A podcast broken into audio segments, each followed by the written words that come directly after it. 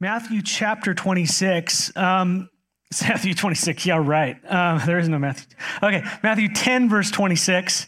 Um, but uh, just to bring us up to up to um, speed, we've been talking about how the Lord is preparing the disciples to go out, and this is one of the areas that Jesus is calling us as believers to do is is to go into the world and preach the gospel to go into the world and reach the lost, to see the world with God's heart and with his eyes and how he does things, his heart beating in us. Uh, we are his hands, his feet, his voice, his love, his warning, all these things flowing through us um, to our neighbors, to our families, to ourselves. Uh, and, and, and what Jesus is doing is he is painting a picture, picture for them of what to expect as he is about to send them out. And verse 16 says that they would be sheep among wolves. And so that's one of the things he wants them to know is you are not the apex predator in this situation. You are the you are the sheep and you're going out among wolves. And then in verse 17 of verse 10 if you just follow with your eyes, Jesus lets them know that they, the wolves uh, that they would be, to, be, need to be aware of were mankind. Beware of men. That's what he says. And so the wolves take the form of men, men who are in opposition to Jesus Christ. Uh, men, Ephesians chapter 2, men and women, mankind, who are under the sway of the wicked one, who have not yet come to Christ, who are antichrist, uh, either directly or indirectly, in who they are uh, under the power and the sway of the evil one, of whom we all used to uh, once walk that way. How many of you were hostile towards Christ before you came to Christ directly? Some of you go, Yeah, I was pretty mean to Christians and I was pretty, you know. And then some of us are like, Well, indirectly, I was indifferent, you know. And some of you are like, Hey, I'm glad you're doing what you're doing. Keep it out of my way. You know what I mean?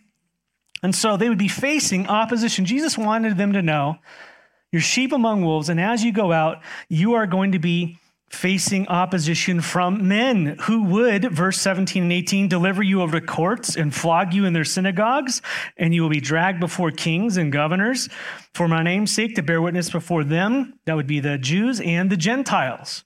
And so these wolves would exercise force in various ways. They would exercise their opposition in various ways to the apostles. And so the apostles would face legal opposition. The courts, they'd be dragged before the courts, and there was no separation of church and state as far as the Jewish life was concerned. But nevertheless, they were dragged before the Jewish courts, and therefore, when they, and they would also be punished in their synagogues. And so, opposition from religious powers believe it or not. And then they would face that governmental opposition, uh, perhaps being handed over to the Romans for execution or even being stoned by the Jews there. And even verse 21, opposition from families. So you have opposition uh, from men, and that would take the form of legal and religious and governmental and family opposition. This is how it works. And Jesus lets them know that they would most likely be facing death. I'm sending you out as sheep among wolves and they're going to they're going to kill you. So have fun, kids. You know? How many of you are signing up for that? Anyone else? No, but Jesus, by the very nature of our relationship to him, Jesus would say uh, later on, he says, the, the whole world will hate you for my name's sake, because you bear my name, because you're in me, because you're following me. The world is going to hate you. We know in other parts of Scripture, it warns you be careful. If you get along with the world too well, something's not going right. Not that we're to be antagonistic. But Jesus wanted them to know with certainty what they were headed into. And he wants us to know with certainty what is going to be headed towards us if we walk in the Spirit and are faithful to the Lord. But at the same time, Jesus, in that warning of opposition, he gives them promises in the midst of it. And I think this is so important because when there's difficult times, we need to have hope. Amen. And so Jesus says, hey, there in verses 19 and 20, Jesus says that when they're rested and you're brought before these various earthly powers, I promise you, don't worry, I will give you the words of what to say when you need to say it. Pretty cool, huh? How many of you struggle about what to say? What does he say there? Don't worry, I'll take care of it. Amen. Doesn't mean we don't study, doesn't mean we don't abide and let the word of God abide in us. But he says, don't worry when you get to that moment. I'll speak through you. That's what he says to these apostles. Imagine that. And we see that lived throughout the New Testament as they are brought in front of various governors and all that stuff. And I talked about Paul's experience. And You've got John and Peter and all these people who are experiencing stuff and how the Lord spoke through them mightily. It says, and the Spirit filled them and they spoke. And that's what we want in those situations as, as a witness. We want to be spirit filled witnesses of Jesus Christ. And the Lord promises that it wouldn't be them speaking, but it would be the Spirit of their Father speaking through them. And so Jesus promises that don't worry, don't be anxious about what you're going to say. And then another thing in verse 22, he makes it clear um, that they would be hated by all for man for for my uh, name's sake. So there's another promise for you, but tied tied into that promise right after it. Keep reading. Nevertheless, Jesus promised, but to the one who endures to the end they will be saved. In other words, he promises eternal life, even if they lost their life in following the Lord. Those who persevere to the end will be saved. In other words, don't worry about the death of your bodies ultimately. You worry about following me. You'll be saved in the end. I've got you. Isn't that a great promise? Though no matter what's going on in our world and no matter how much how anxious we get about stuff, God's got you. Isn't that a great thing? Yeah. And so Jesus isn't holding anything back here. He gives them the full job description. He doesn't give them all the details, but he lets them know it's going to be difficult. The nature of the opposition they'd be facing, that they are you're facing wolves, you would be sheep, you're going to be killed, and he also gives them these promises in the midst. Um, and so as we pick up in verse 26, Jesus continues to instruct the apostles about how to deal with opposition they will face. And the rest of the chapter is addressing their fear one of the things, I mean, how many of you, if you were just dig down in your heart, say, I am fearful about being a witness for Jesus Christ? I'm a pastor and I get fearful of being a witness of Jesus Christ. Paul prayed for boldness in the New Testament. If the Apostle Paul is praying for boldness, what do you think we should pray for? yeah, uh, you think he had a little PTSD going on? Have you read his resume? About how he suffered? As he's going like okay i've got to go into the city. I know there's going to be opposition. I'm probably going to get a rock to the head or something's going to go on but here we go. He just walks into it. You know no you know concussion protocol none of that stuff. He just keeps going. And in the rest of, jesus wants us to to know in, in the midst of this uh, to really weigh our fear before God. Because I think this is something the enemy plays upon all the time. He plays upon our fear in being witnesses for Jesus. We all struggle with it, it is common. And Jesus is constantly molding and shaping his disciples, his called ones, in all these cir- circumstances. He would say, Oh, you have little faith. And he would constantly say, Do not fear to them, all right? And so, so too with us. Amen. So let's take comfort. And Jesus says, on the heels of what was ju- what I just shared in verse 26, as we pick it, he says, "So have no fear of them." That is, beware of men. Have no fear of them, for nothing is covered that will not be revealed, or hidden that will not be known. And so, this, if you're writing notes down, uh, I would say this: as sheep among wolves, they had to put their fear in its proper place. They had to put their fear in its proper place. Jesus says in verse 26, have no fear of them.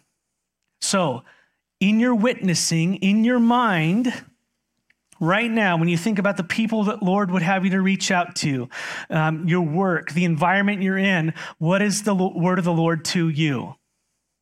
Have no what? Have no fear of them. Don't fear them. Now, what Jesus is not saying, he's not saying disrespect them. He's not saying don't have reverence for authority. That's not what he's saying. He's not saying, oh, yeah, whatever, I'm not scared of you. That's not what he's saying. He's saying, don't fear them. Don't let the fear of the consequences of what they may do to you stop you from being my witness. Make sense? So, this is what God wants us to know this morning. Don't fear them. Get it in your mind, get it in your heart. Pray it, ask it. Me too. Amen? Amen. Pray. Do not fear them. Now, we already know that Jesus said, Beware of men in verse 17. Beware is different than fear because he says, Beware of them. Uh, you're sheep among wolves, know their nature, understand, walk in wisdom, walk in innocence around them. So beware of them, but don't fear them. Two different things. And so do not fear them in the sense that the fear would cause disobedience to the call of God upon them to be witnesses. But on the other hand, uh, you know, don't fear them in the sense that continue on, right? So it's the natural human response to fear those who would be able to take your lives or to cause pain and suffering in your life.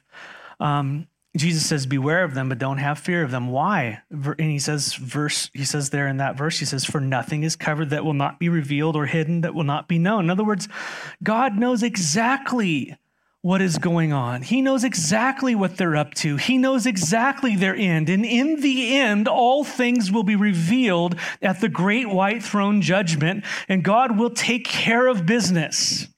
Amen? Don't fear them. God's got the whole plan under control. I know we're going, this is our only life, but uh, this is our only life to be lived for Him. Amen? That's it. And he says, in other words, God knows exactly what they're up to. And on the day of judgment, their deeds will be exposed for what they are. Don't fear them because God will deal with them in the end. And our hope is that he wouldn't deal with them, that they would come to know him. Amen. so don't let their opposition stop you from your obedience. Put fear in its place. Fear God. Verse 27 And what I tell you, what does he say? What I tell you in the dark, say in the light.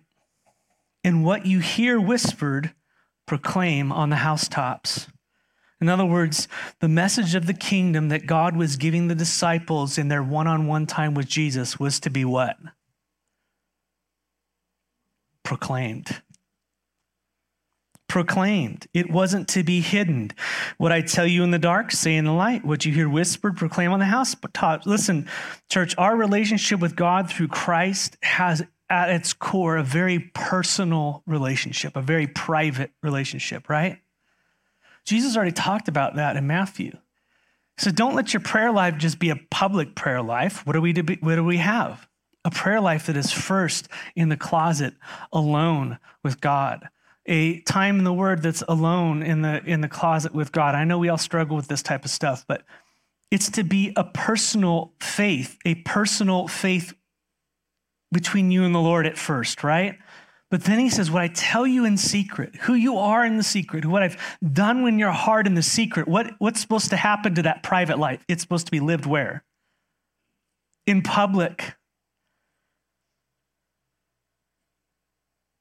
Oh, no, Lord, I don't like that. I like the private Jesus, just by ourselves in my closet praying. And hear what is Jesus saying to his disciples? What I tell you in the secret, what I whisper in your ear. You are to go and proclaim it. How are you to proclaim it? In the light, on the rooftop.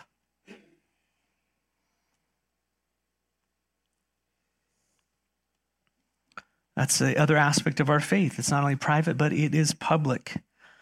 A faith that proclaims what we have heard in the dark and, and we say it in the light and it's open for all to see and what was whispered to our hearts, there's also a proclamation from the housetops. The enemy has this line for us You can have your religion, you can have your Jesus, keep it to yourself. How many of you have heard that, and how many of you believe that right now? Jesus says differently. I am not meant, he is not meant to be locked up and put away. He is meant to shine and he shines through his redeemed. And so to take that line that the world gives to keep that personal private faith and there's no public expression there's no witness there's no outward flow there's no effect upon the world whatsoever in our words and our actions and all these types of things no proclamation of the kingdom all that kind of stuff that's disobedience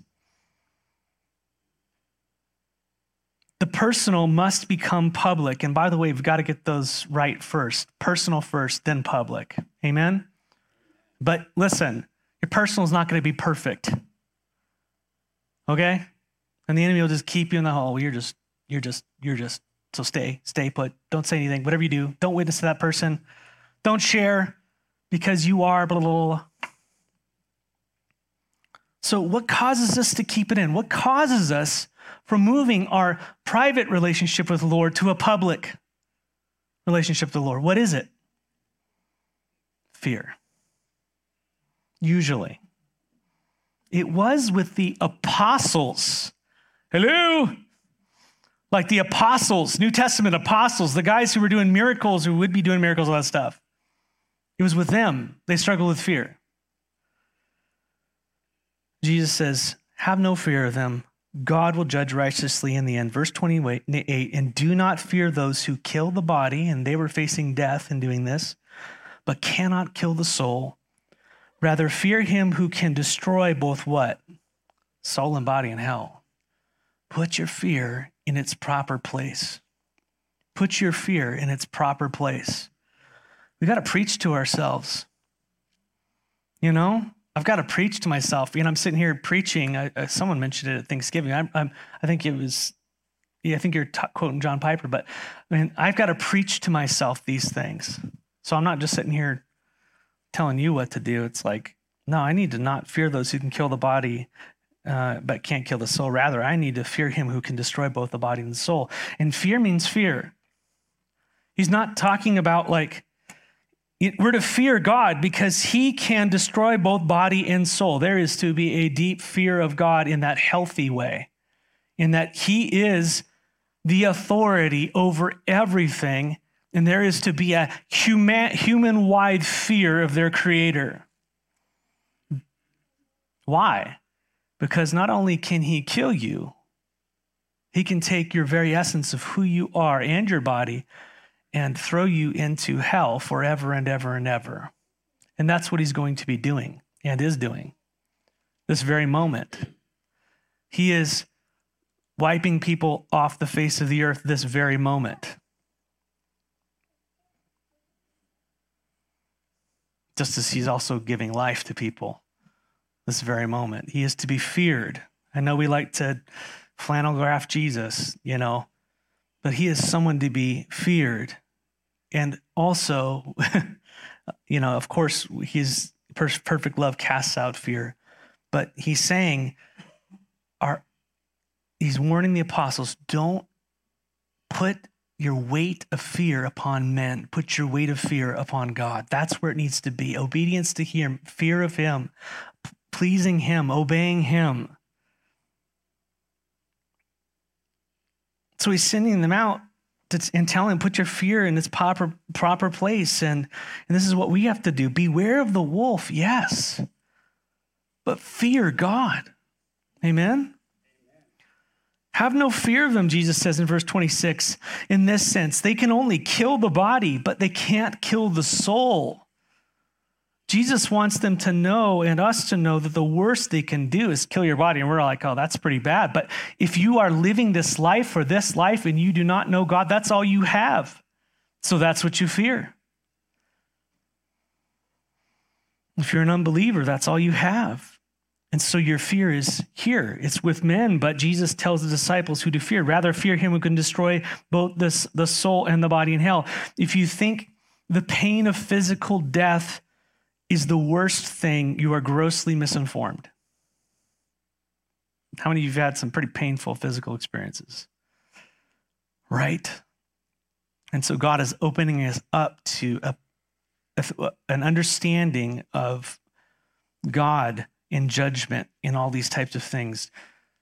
Don't worry so much about the temporal. You got to worry what's happening out, what's going to happen beyond. And who's the one in charge of all that? Be aware of this. What is truly to be feared is the judgment of God who takes the body and soul and casts them into hell, a place of eternal torment. Later in Matthew 25, Jesus will give the parable of the sheep and the goats. Remember that at the great white throne judgment. The angels gather everybody together, and then there's a judgment of humanity. And it says in verse 41 of Matthew 25, you can write that down. It says, He will say to his goats, those on the left who have rejected Christ and rejected, re- rejected him through their life, he says in verse 41, Depart from me, you cursed, into eternal fire prepared for the devil and his angels. This is what Jesus will say to them Depart from me, you cursed, into eternal fire prepared for his devil, the devil and his angels. And again in verse 46, he repeats it. He says, And these will go away into eternal punishment, but the righteous into eternal life. Eternal punishment. And in Revelation 20, verse 11 through 15, the non parable version of this, he says, Then I saw a great white throne and, and him who was seated on it. This is Revelation 20, 11 through 15. And from his presence, the earth and the sky fled away, and no place was found for them. And I saw the dead, great and small, standing before the throne, and books were opened. And then another book was opened, which was the book of life, and he judged the dead and the dead were judged that, uh, by what was written in the books according to what they had done. And the sea gave up the dead who were in it. And death and Hades uh, gave up the dead who were in them. Hades being the holding tank of hell, not the permanent place. So it's the local jail, not the pen. Uh, and they were judged, each one of them according to what they had done. Repeated again, according to what they had done, according to what they had done. Then death and Hades were thrown into the lake of fire, the pen uh, that doesn't stop, right? This is the second death, the lake of fire. And if anyone's name was not found written in the book of life, he was thrown into the lake of fire. Jesus says, Stop fearing men and start fearing God. Don't let them stop you from being my witnesses. Put your fear in its proper place. Don't let the fear of them cause you to stop proclaiming the gospel of the kingdom. Instead, proclaim, proclaim the gospel without fear. And we're just looking at that and we go, man, I want to. And here's the other thing God wants you to. And what he's called you to do, what do you think he's going to do? He's going to equip you to do and empower you to do in the moment that you need it. Do not fear. I'll give you the words to say. Oh, but I mumble and but just trust the Lord. Amen. What I tell you in the dark, say in the light. And what you hear whispered, proclaim on the housetops. And so we need to be a church who's listening to the Lord in the dark and, and who's listening to the voice of God whispering to us. Amen? Yeah. And we pray for the opportunities for the lost. We pray again. God is so faithful. Every time I actually sit down and go, Lord, open up a door for me to share with someone. And I actually pray that. He like just answers those prayers all the time. I pray lots of other prayers he doesn't answer. Anyone else? But I'm like, Lord, open up a door for me to share with someone. It's like, boom, there, I can't even get the words out of my mouth half the time. I'm like, okay, well, you must want to do that. But God, I will do that if you answer these 50 other prayers. It's like, no. I'm just kidding. I don't have the kind of. I know what he wants. I know his heart. It's like, Matt, I saved you. You know it's not because of you, but I saved you to go share what I've done. Go do it. You know, and same with you and in a way I never could. Amen. With people I could never meet or have a relationship with, God has you. You are the plan. I always say that. So put our we put our fear in its right place. Verse 29, he goes back to a theme he's already talked to them about in the Sermon on the Mount. He says, Are not two sparrows sold for a penny? And not one of them will fall to the ground apart from your father. Look at how worthless sparrows are. I'm sorry, PETA fans. Lord is just saying, like, sparrows are sold worth they're so cheap. There's, there's no value to them. And yet God is, intri- you know, intricately involved, whatever the word is. I'm sorry, brain fog there. He is so involved in something that is so minute and insignificant in the overall scheme of things. Makes sense? In other words, he cares even about that. He knows the details of, of what's going on there. And Jesus is reminding them what he told them back in Matthew 6 in the Sermon on the Mount that their Father cares for them and nothing's going to happen to them unless the Father allows it.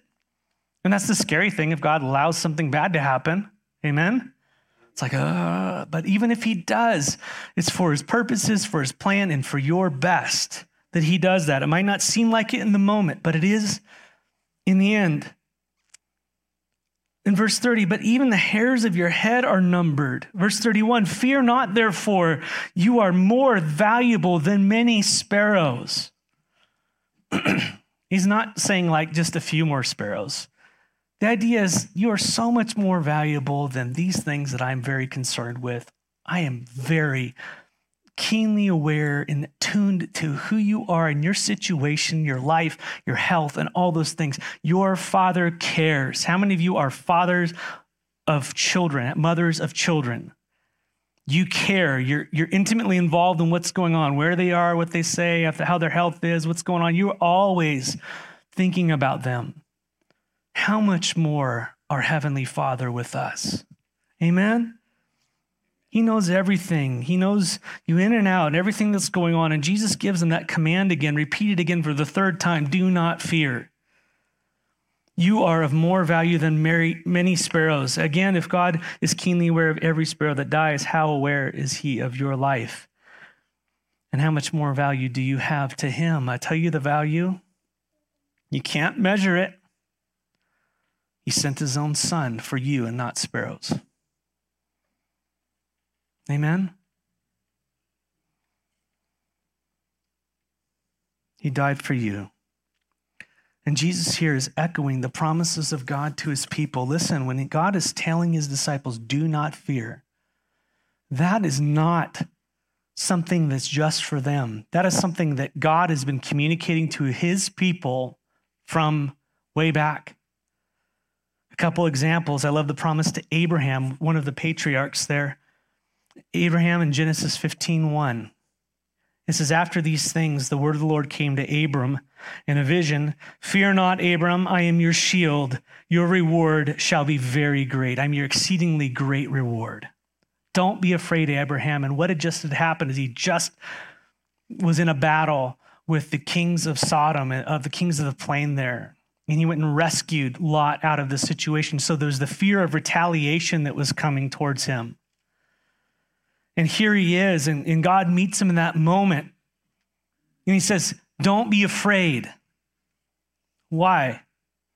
I'm your shield, and I'm your reward. How many of you need to hear that when you go and you start proclaiming the gospel? I'm your shield, I'm your reward. I'm your defense, and I'm your reward. And he was reminding him, if you look at the context of the verse, this is the land I'm going to give you. You're in a battle in this land. It's the land that I'm giving you. It's your inheritance for you and your people. Hang in there. But he doesn't stop there. He, he speaks to his son Isaac and does the patriarchs, Abraham, Isaac, and Jacob. Isaac, who had just lied to Abimelech, like Abraham did, about his wife and is now wandering around digging wells looking for water, thirsty in the wilderness, while all the herdsmen were in conflict with other herdsmen who were claiming that that's not your well and all this kind of stuff. So he keeps moving around until he comes to this place called Beersheba, where his father Abraham had prayed and met God and built an altar. And it says in Genesis 20, Genesis 26, 24, and the Lord appeared to him, that's Isaac, that same night that he's having this conflict and all this stuff. He says, I am the God of Abraham, your father. Fear not, for I am with you and will bless you and multiply you, your offspring, for my servant Abraham's sake. The promise that he gave to Abraham was good for his son Isaac. In the midst of a land of opposition, I am with you, do not fear. And God repeats this to Isaac's son Jacob in Genesis 46, 1 through 4. Genesis 46, 1 through 4. God spoke to Jacob, also called Israel. So Israel took his journey with all that he had and came to Beersheba again and offered sacrifices to God of his father Isaac. And, and God spoke to Israel in a vision of the night and said, Jacob, Jacob. And he said, Here I am. And then he said, I am, the, I, am, I am God, the God of your father. Do not be afraid to go down to Egypt, for there I will make you into a great nation. I myself will go down with you to Egypt, and I will also bring you up again, and Joseph's hand shall close your eyes. There it is. Do not be afraid. I will go with you. I will go down. We forget that God is with us. Amen. Emmanuel. His spirit is with us. He's provoking us and calling us and pulling us towards the world that he longs to reveal Christ to through you. And then, as the Hebrews were going out into the promised land after 40 years of disobedience, now they are under the leadership of Joshua as Moses cannot go into the land. And we know that the angel of the Lord in chapter 1 says, Be strong and courageous, uh, courageous several times to Joshua as he's about to enter this new land. He says it to him several times in chapter 1. Go read it. And then after he goes in and starts possessing the land, Israel had sinned and there's, there's, there's defeat and all this stuff. They're going back and forth and they go attack this little place called Ai where they at first were defeated. And anyways, the Lord said to Joshua, Do not fear, for I have given them into your hands. Not a man of them shall stand before you. He repeats it again Do not fear. Go into any Bible software and look up Do not fear, it'll just stack the verses from Genesis all the way down of God speaking to his people do not fear. The ones who are walking with him, the one he has called, the one he is telling to go into the land, the one he's telling to stand strong. Do not fear, do not fear, do not fear. We got to put our fear in its place. In church, this happens over and over through the history of Israel. And so, you've got these 12 Jewish guys who are sitting around, and Jesus sits here and tells them, Do not fear. What do you think their mind clicks to? This is the same angel of the Lord. This is the same one from the burning bush. This is the same one who's been saying, Do not fear to his people all along, sitting with them right here and telling them, Do not fear them. And he is the same one today by the, his word, by his Holy Spirit, who is telling you as his church, do not fear.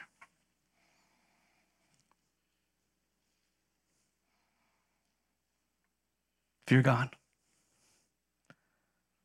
So we're called to preach, to proclaim. Don't fear men, fear God, love and obey him. Verse 32. So everyone who acknowledges me before men, boy, if it gets any easier, let me know. So everyone who acknowledges me before men, I will also acknowledge before my Father who is in heaven. But whoever denies me before men, I also will deny before my Father who is in heaven.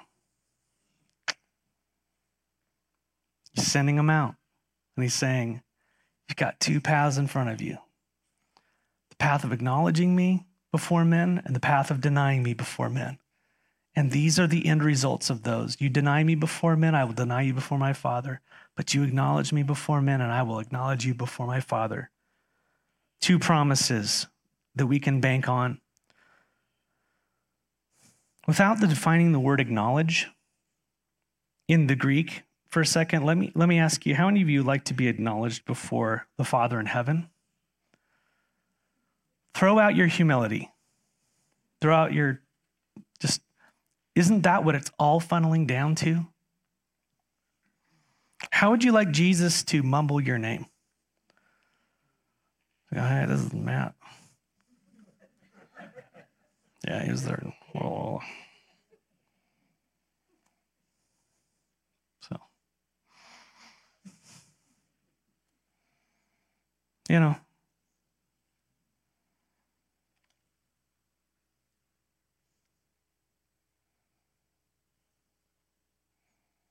how would you like him to go? Hey, Father, I know you know because you gave them to me before the foundations of the earth, but this is put your name in there. And look what they've done. Look how faithful they've been. Look what we have done in and through them. And, and, and he just starts explaining about who you are and what you've done. And of course, all undeserved. Undeserved, the grace of God. How many of you want to be acknowledged gloriously before the Father?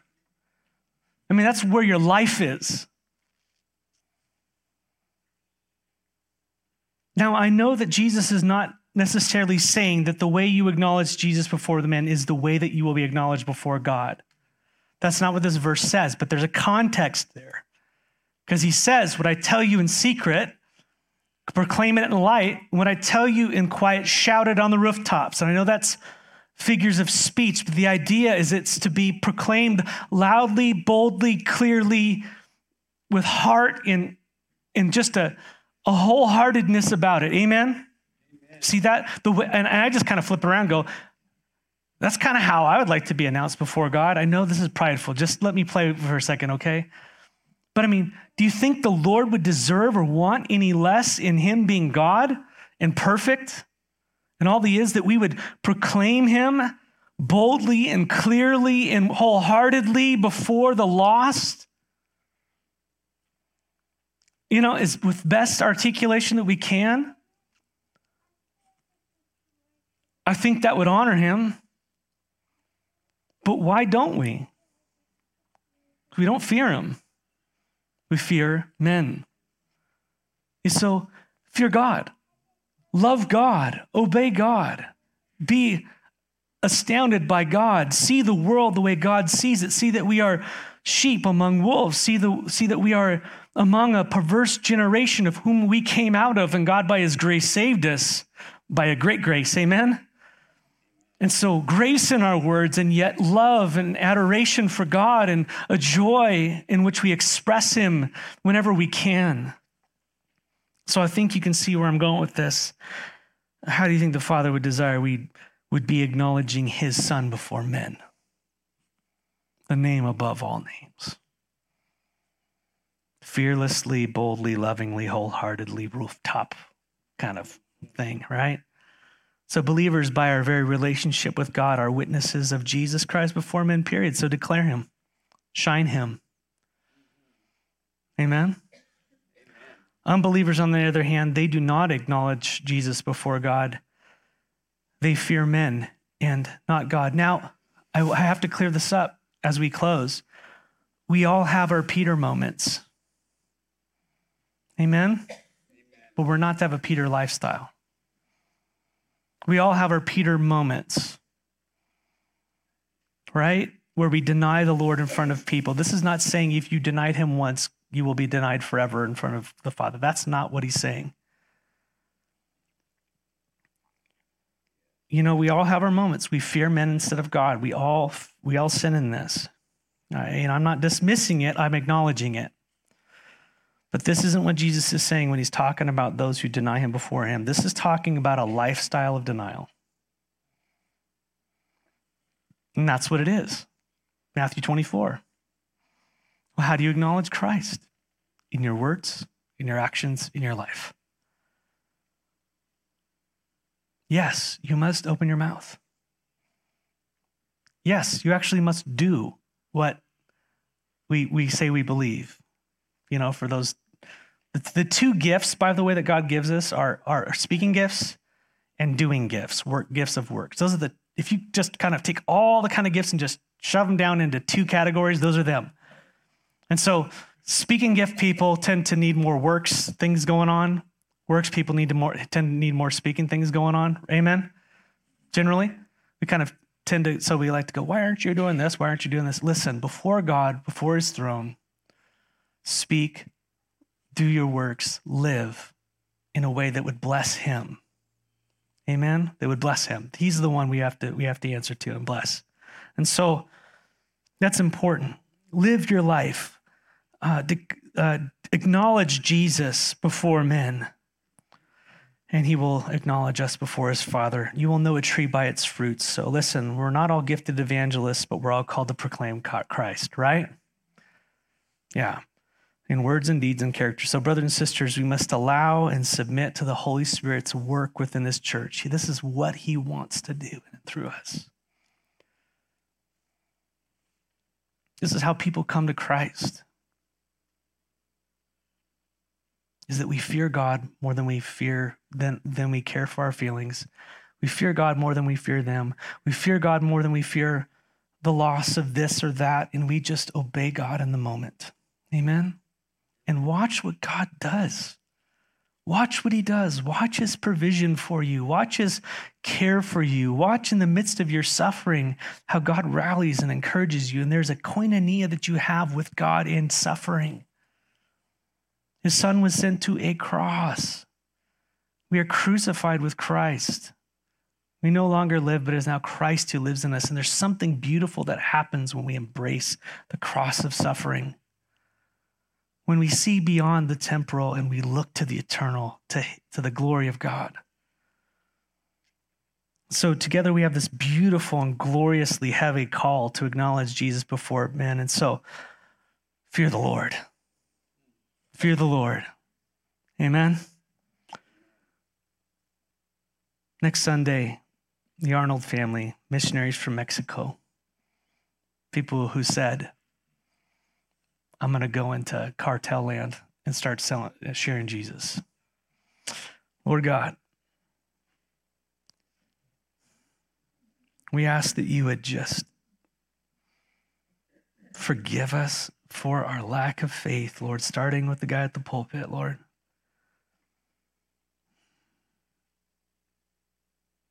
And oh, Lord, how I, we need just a fresh move of your Holy Spirit within our hearts. Lord, that our fear of you would be stoked. And as we see you for who you are and who your word presents you to be, the Almighty Creator, Lord, men and the opinions of men and all these things, Lord, would be put in their proper context. May you be revered and worshiped and wholeheartedly proclaimed from this little church here. From us, Lord, the little sheep. And so, Lord, send us out as sheep among wolves. Cause our hearts to overflow with just joy and love for you in front of people. Do that work. Thank you so much for your grace and your kindness and for teaching us and for bringing us along and opening up our eyes to who you are. Like babies growing up and understanding who their parents are, Lord, our eyes are opening up to who you are as we're in your glorious word. Thank you for growing us. So, Lord, now that we know what we know, we're responsible for it. And Lord, you are our shield, but you are also our reward. And so, Lord, we look forward to the day when we see you face to face and you say, Well done. And so, do that work in and through us now. We pray that we would be tripping over the lost as we leave this place. And that our hearts would be open, our eyes would see the field, and you just give us the words to say and the life to live. And so we pray this all Father, in the mighty and precious name of your Son who loved us and saved us. In the name of Jesus, amen. Praise God, huh? Amen. Go worship him.